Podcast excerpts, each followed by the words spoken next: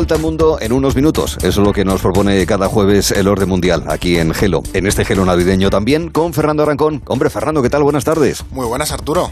El mismo calor que en agosto, ¿eh? Le, vamos, un tiempo idéntico, vamos, una maravilla, pero a, del gelo en verano al gelo en invierno. Así es. Eduardo Saldaña, ¿qué tal, Eduardo? Muy buenas. Arturo, muy bien, aquí vamos. Encantado de saludaros también en estos momentos finales del año dos mil veintiuno. Hay una encuesta, que también está en Twitter, arroba Julia en la Onda. Una encuesta sobre exactamente qué. Creo que tiene algo que ver con el tiempo y la cronología, Fernando. Pues sí, mira, hoy vamos a preguntar, ya que estamos con eh, temas de navideños y de fin de año, por las horas, ¿no? Esto que dices, a ver cuál es el país que antes entra. No, no va a ir por ahí, pero va a ir un poco de las horas. ¿Cuál de estos países, que vamos a decir ahora, tiene más usos horarios que están funcionando en, en vigor? Como siempre, tres opciones: España, China o Argentina. Mm. Que le den una vuelta a los oyentes porque, como casi siempre venimos eh, por aquí, tiene un poquito de trampa. Así que, eso bueno, te iba eh, a decir. Que lo piensen, que el, claro, lo obvio a lo mejor no es tan verdadero. Vale, vale. Vaya pistaza, ¿eh? ¿Mm? Ya saben que pueden empezar a responder a esta encuesta. Keilen, Keilen con ese uso horario. Eso bueno, es. Ahí, ahí, ahí. Si España, China o Argentina es el que tiene más. Me, me pas, nos pasa como a Patricia Conde también, que nos dan el guión. Estamos desatados ya, o sea. Cinco es, segundos antes. De, así es, exactamente. Bueno, ¿y qué hemos aprendido esta semana? ¿Qué habéis aprendido esta semana y qué queréis compartir? Pues yo, Arturo, he aprendido que Japón es el país del mundo con más escuelas de flamenco. Y es bastante... Yo pensaba que... A ver, sabía que allí les gustaba mucho el flamenco, pero no pensaba tanto que tuvieran más que España. Y tienen más escuelas de flamenco que España porque, vamos, allí... Eh, sabéis que triunfó muchísimo en su época. Los ochenta noventa fue bestial el boom del flamenco. Pero de ahí a ser el país con más escuelas de flamenco me ha, me ha sorprendido bastante. Bien, bien, pues nada, una buena excusa para ir a aprender flamenco, no a Sevilla, sino en este caso pues a Yokohama, por poner un ejemplo. Oye, y Fernando, ¿qué has aprendido tú? Pues mira, eh, como la semana pasada estuvimos hablando del, del colapso de la Unión Soviética, el aniversario del, del colapso de la Unión Soviética, me acabé enterando que entre finales de los ochenta y principios de los noventa, o sea, cuando la Unión Soviética colapsó, Pepsi, la empresa Pepsi, la de los refrescos, eh, llegó a tener la sexta flota militar más potente del planeta. Eh, ¿Y cómo ocurrió esto? Pues porque desde los años eh, cincuenta eh, Pepsi entró en la Unión Soviética de la mano del gobierno de Estados Unidos, pues para hacer su influencia y también abrir más mercados y, y quitarle distancia a Coca-Cola, que ha sido su, bueno, de toda la vida sí. su gran competidor, su némesis. Efectivamente, pero llegó un punto en el que como la, la moneda soviética no funcionaba bien en los mercados internacionales, eh, empezó la Unión Soviética a comprar esas Pepsis, por así decirlo, para la Unión Soviética, pagándolas en vodka, pero en el momento en el que la La, la economía soviética fue mucho peor durante los ochenta, llegó un punto en el que a Pepsi no le valía el vodka, como bonito algo más. Y cuando ya colapsaba todo, ¿qué dijo la Unión Soviética? Pues mira, te doy submarinos, te doy cruceros, te doy destructores, y así Pepsi acabó teniendo una flota de, no sé si doce submarinos, un crucero, un destructor, que evidentemente Pepsi no quería para nada. A lo mejor bueno, se plantaron bombardear la sede de Coca-Cola. Eso te iba a decir. Claro, cañonarla. Que os den por saco. Coordenadas de Atlanta, por favor. Efectivamente, pero he leído que se llegó a valorar esa flota en tres mil millones de, de dólares, también para que veamos el, el nivel del desguace soviético que se hizo de que no tenían, o sea, de pagaban ya eso, la, la Pepsi con, con submarinos. Ser repartidor de Pepsis en un submarino. Claro, ahora llegaba el, las cajas, te salían, te salían un submarino y te sacaban las cajas. Como decía el Peugeot doscientos cinco, donde no llega nadie. Eso es. Son, una, una cosa así. Son amigo, Connery llevando Pepsis. Eh, sí, Octubre Rojo. A la caza del vodka. Bueno, bien, que digo que, amigo, amiga, cuando vaya a pedirse un vodka con cola, ya sabe, puede también lucir conocimientos históricos gracias a la historia que nos ha contado Fernando de aprendizaje semanal. Bueno, semana en la que hemos conocido la triste noticia de uno de esos personajes que ha marcado la historia del siglo veinte, ¿no? La muerte, el fallecimiento de Desmond Tutu, el arzobispo pacifista sudafricano que fue galardonado con el Premio Nobel de la Paz por su papel contra el apartheid.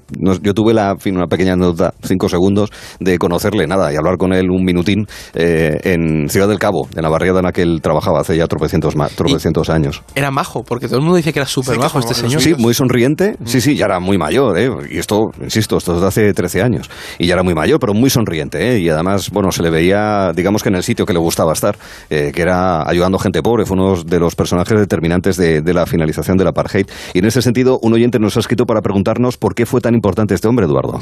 Pues justo un poco por lo que tú señalabas, Arturo, porque fue muy importante por la lucha pacífica contra el apartheid en Sudáfrica, que era este sistema de segregación racial, ¿no?, que daba el poder exclusivo a los blancos y que oprimía al resto de, de la población.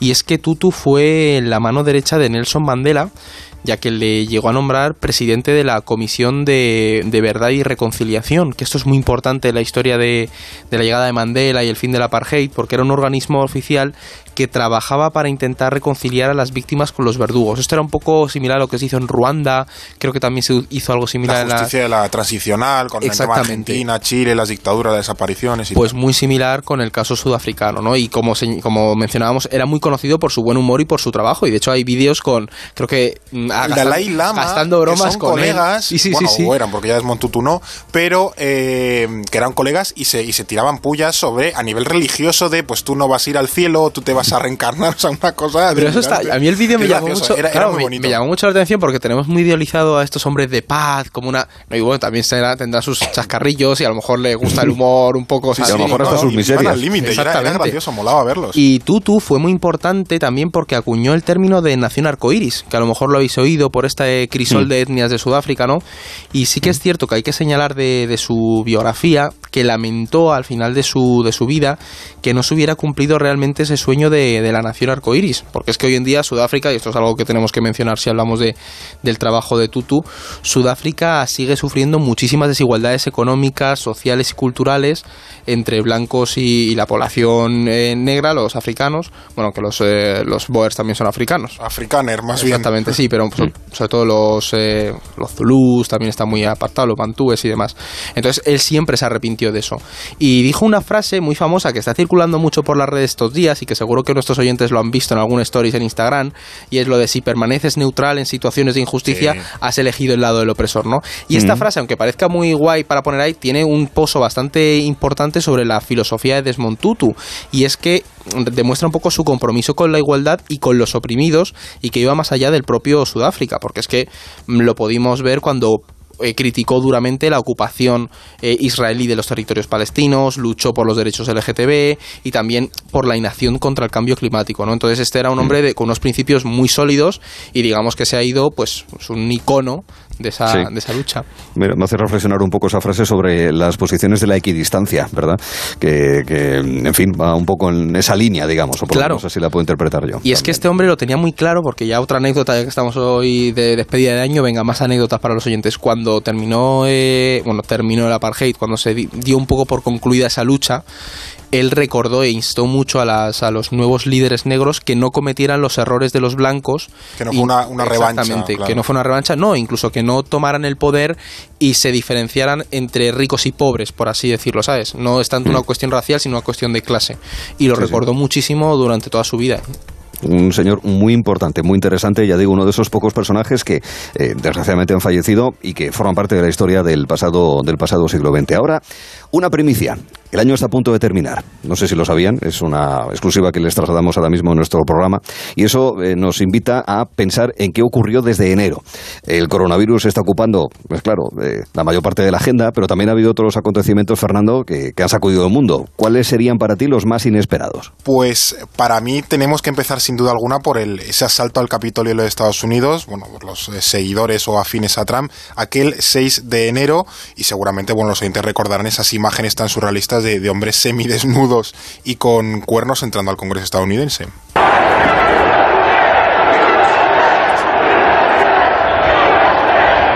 Este hecho al final tuvo lugar solo unos días antes de la toma de posesión de Biden, dos semanas antes básicamente, mm. así que nos temimos lo peor cuando vimos sí. todo el este jaleo en el en el Capitolio. Que nos pilló sí. con el roscón, por cierto. Con el roscón. Sí, es que yo recuerdo comiendo. Cuando empezó esto decir, no puede ser, estaba comiendo roscón con mi familia, decir, madre mía, de hecho, hay, hay un en Estados Unidos. Hay, hay una nueva frase hecha que es entrar como bisonte en Capitolio. Claro.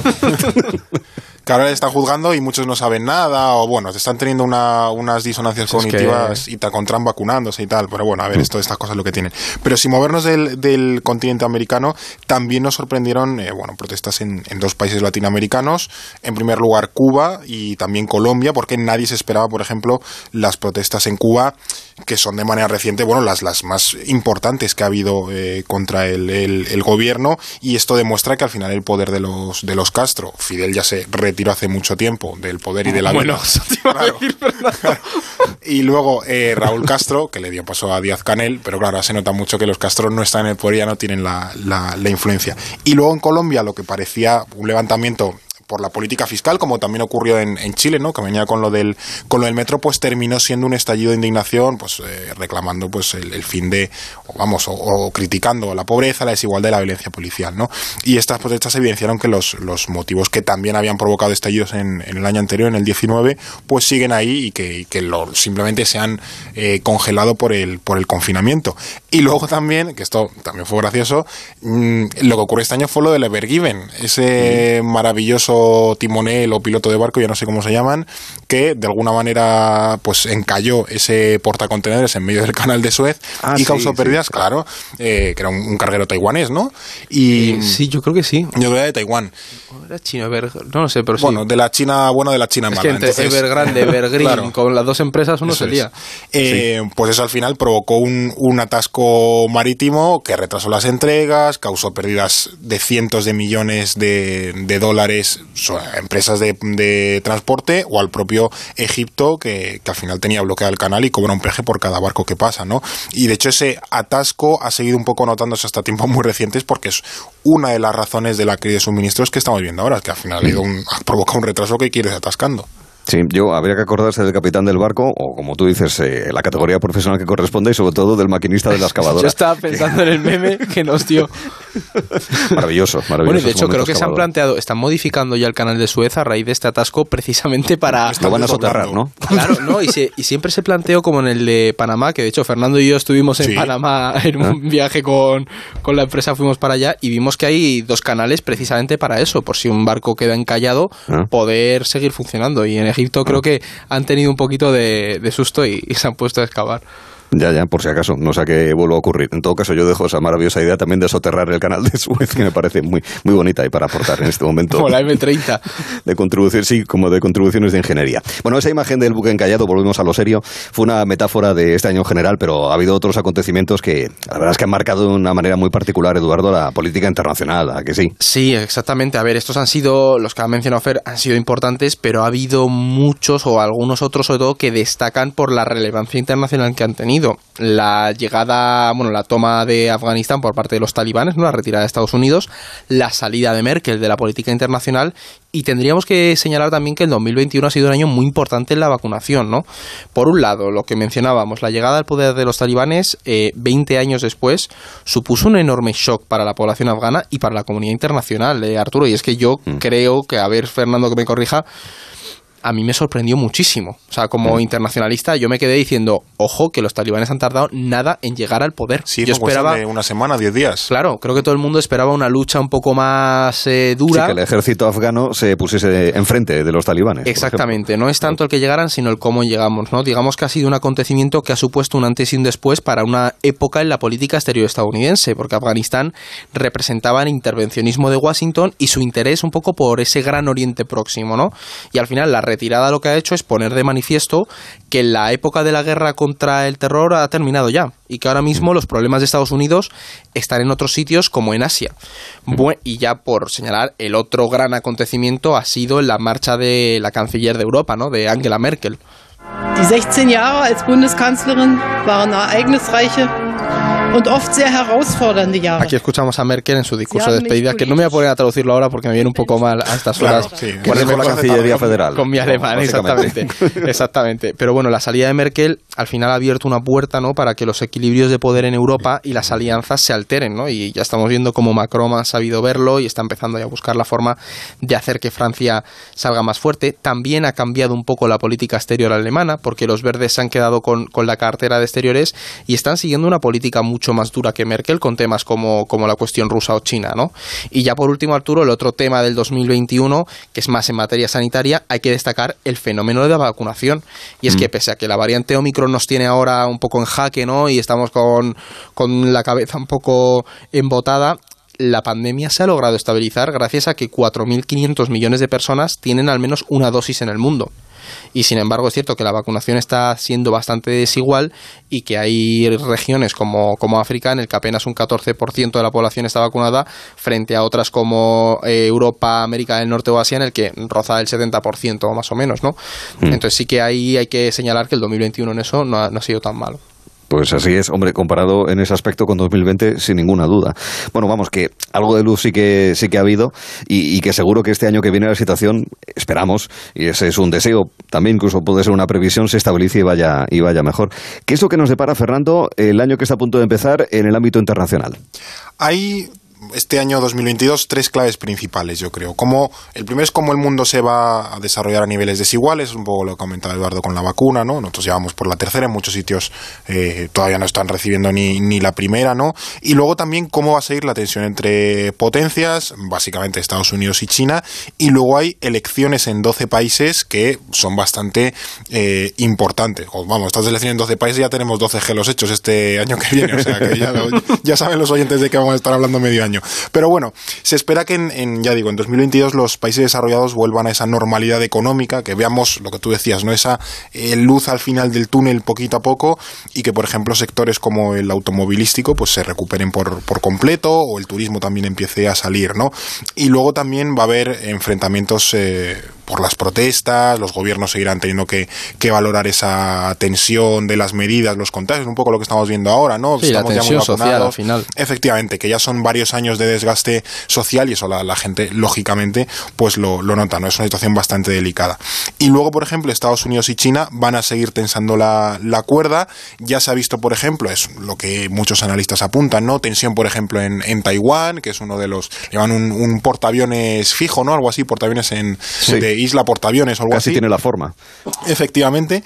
Y entonces va a haber bastante tensión ahí. También tenemos esas eh, sospechas de que Rusia podía invadir Ucrania, aunque personalmente soy escéptico en cuanto a esa posibilidad. Y luego, por ejemplo, lo que mencionaba a nivel electoral, en América Latina va a haber bastantes eh, elecciones. Por ejemplo, se vota en Brasil y Colombia, que está, por ejemplo, la que sí va a ganar Lula porque se vuelve a presentar otra vez a Bolsonaro o no. A ver también qué pasa en Colombia. Y luego en Europa está, por ejemplo, Francia, que a ver si sale Macron reelegido o no. También creo que ya han pasado Hungría, cinco años. Hungría, sí, sí, es que esto va, va volando. Y con la pandemia, como hace nada, estamos en dos mil diecinueve, pues... Sí. Eh, Ahí no, no ha pasado nada entre medias. Y luego también, eh, digo, tam, o sea, no es que sea, en España no es que se siga demasiado, pero va a haber elecciones en Australia, Filipinas y Corea del Sur, además de legislativas en noviembre en, en Estados Unidos. Y estas, estas australianas, Filipinas y de Corea del Sur son importantes, oyentes, porque van a influir mucho en la política asiática. Yo y no hago más que repetirlo, en Nochevieja va a ser mi tema estrella, las elecciones en Filipinas. No, pero, no, pero es el Pacífico. Claro. Claro, y la política internacional está apuntando para allá. Y oye, un gobierno u otro puede acercar a los países a Estados Unidos o a China, así que... Sí, señor. Pues mirando hacia el futuro de dos mil veintidós, pero recordando efemérides, hechos importantes en la historia, de esos que, digamos, cambiaron incluso hasta nuestra manera de concebir la realidad. Estamos hablando de la primera exhibición cinematográfica, eh, es decir, el TikTok de hace más de cien años, la primera exhibición cinematográfica que ofrecieron los hermanos Lumière, fue en mil ochocientos noventa y cinco. Y, y claro, ¿por qué, ¿por qué fue tan importante, Eduardo? Bueno, a ver, lo primero es porque David, si no, se dedicaría a ser crítico de cualquier otra cosa. Claro. Si no hubieran estado los Lumière. De vuestra sección, podría claro, de, dar apuntes. De arte abstracto, de fotografía. Esa voz me suena, esa voz me suena. Claro. De repente. Hombre, David, hola, ¿qué tal? Aquí estamos, hola. Que le tenemos ahí, nos tiene vigilados. Pues a ver, fue importante porque por primera vez, ¿no?, se proyectaron imágenes en movimiento e impactó muchísimo a la sociedad de la época. De hecho, creo que hay anécdotas de que cuando venía el tren la gente se asustaba en la sala, ¿no? Porque... Sí. No que eso, era, eso era un poco reclamo publicitario. Eh, es como para... lo del señor cojo bajando las, las escaleras mecánicas en el metro de Londres. Eso ya, esa historia la desconozco completamente ah. y no sé hasta qué punto quiero saberlo ahora mismo, pero bueno, no, no, eso, que, que al final, joder, que yo creo que era un poco medio, medio bulo, medio, eh, vamos a forzar aquí un poco la situación, a ver, es muy decimonónico, ¿no?, eso de jugar ahí con las ilusiones de la, de la gente y crear pánico con los inventos nuevos. Yo me no lo, lo creemos, eso, ya está. Yo me lo creo, está, la importante. Cuestión, que los hermanos Lumière al final revolucionaron por completo la, la industria industria audiovisual, Arturo, y pusieron la primera piedra de, del mundo del cine, ¿no? Y es que cambiaron la comunicación para, para siempre, porque bueno, ahora las películas sirven para entretenernos, por supuesto, antes también, pero también son una herramienta de influencia enorme, y muchos gobiernos no dudaron entonces, ni tampoco ahora, pues oye, en servirse de, de nuevo de ese invento, ¿no? Para, para difundir mensajes e ideas, y eso para, para internacionalistas como nosotros es algo que, que nos gusta mucho, porque lo hemos visto en películas soviéticas, en películas de Hollywood, y en ambos casos pues se emitían mensajes políticos, ahora, como ya digo, ahora también.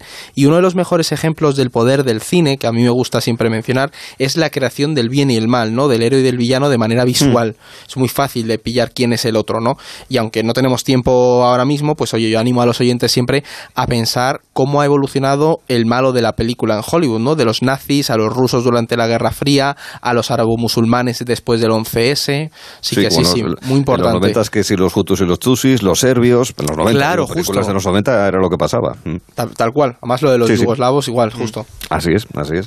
Bueno, antes de terminar, que ojo, tenemos que dar resultados y desvelar incluso también esa encuesta que está planteada de cuál es el país, España, China o Argentina, que son los tres elegidos por vosotros, que tiene más usos horarios. Habéis sacado en El Orden Mundial, en vuestra web, dos artículos esta semana sobre apps de rastreo de coronavirus. Me gustaría que brevemente hablásemos un poco de ello, porque al principio parecía que iban a servir, iban a solucionar el tema de la pandemia, ¿no? Por saber dónde eh, están los casos positivos y estas cosas, pero por lo visto rastrean como el cinco por ciento de los contagios durante su periodo de funcionamiento en la, un, en la Unión Europea. ¿Hay alguna manera de explicar por qué no ha funcionado como se esperaba?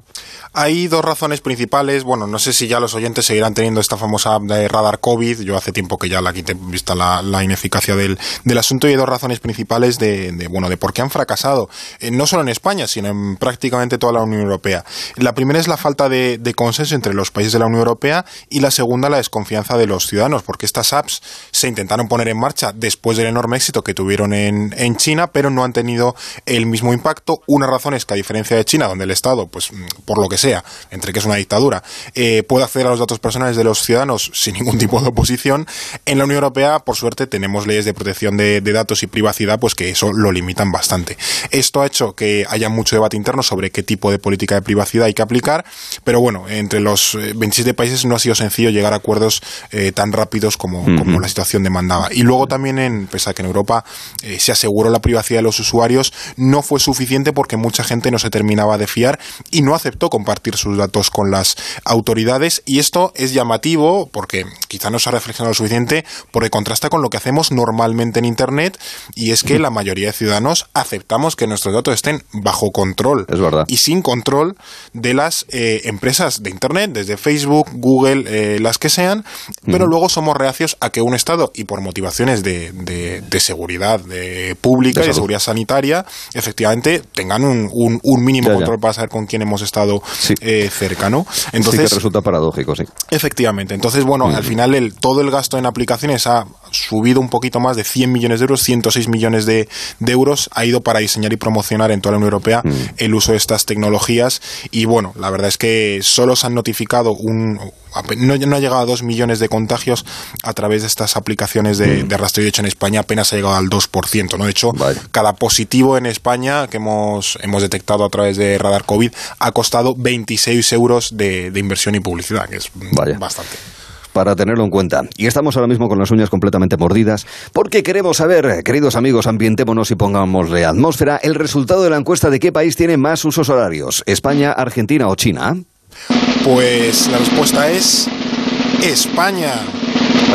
Sí, España. Eh, ¿Y cómo es esto posible? Ah. Yo voté Argentina. Efectivamente. Sí, soy. ¿Qué caras habéis quedado? Claro, claro. Es que una cosa son, bueno, sí, los usos horarios, que el tiempo está dividido en franjas, pero, por ejemplo, China, que resultaría lo más lógico, resulta que solo hay un uso horario en toda China eh, para unificar. Esto es una decisión evidentemente arbitraria, que para que exista siempre la misma hora en todo China, pues solo hay una hora, desde Shanghái, en la costa este, al culo de China, casi en Kazajistán, ¿no? Y España, evidentemente, tiene dos, por lo que sabemos, y Argentina solo tiene uno, ¿no? De hecho, vale. en, el de China se conoce como el, el uso de Pekín, porque es el que Mao impuso en su momento. Que creo que de manera natural China tendría, creo que unos cinco, ¿no? Cuatro o cinco. Sí, sí, cinco creo que son. Eh, pero, ya digo, es una decisión política de unificarlo todo. De todas formas, Arturo, voy con la promo. Que estén pendientes los oyentes, porque mañana en El Orden Mundial vamos a sacar un mapita relacionado con esto. Ah, me ya aprovecho y meto la cuña. Me parece muy bien, y en todo caso yo creo que lo hicieron sobre todo porque en China también es muy tradicional lo de las campanadas. Imagínense todo el país haciendo campanadas cada... Claro, era por, para, para bueno, amortizar las uvas. En Rusia, tienen, en Rusia tienen once y hay gente que tiene la... Ahora en fin de año no tiene, tiene la, no sí, la tradición de tomar, en plan de como brindar once sí, veces sí, sí. a lo largo del día, bueno, cuando van sobre, fin de año. Sobre eso y otras cosas, ya saben, contacto arroba elordenmundial punto com y las redes tanto de Gelo como del Orden Mundial. Fernando Arancón y Eduardo Saldaña esta tarde. Chicos, feliz año. Seguimos. Adiós. Feliz año Gracias. a todos. Onda Cero, Madrid. En Navidades, turrón, polvorón y...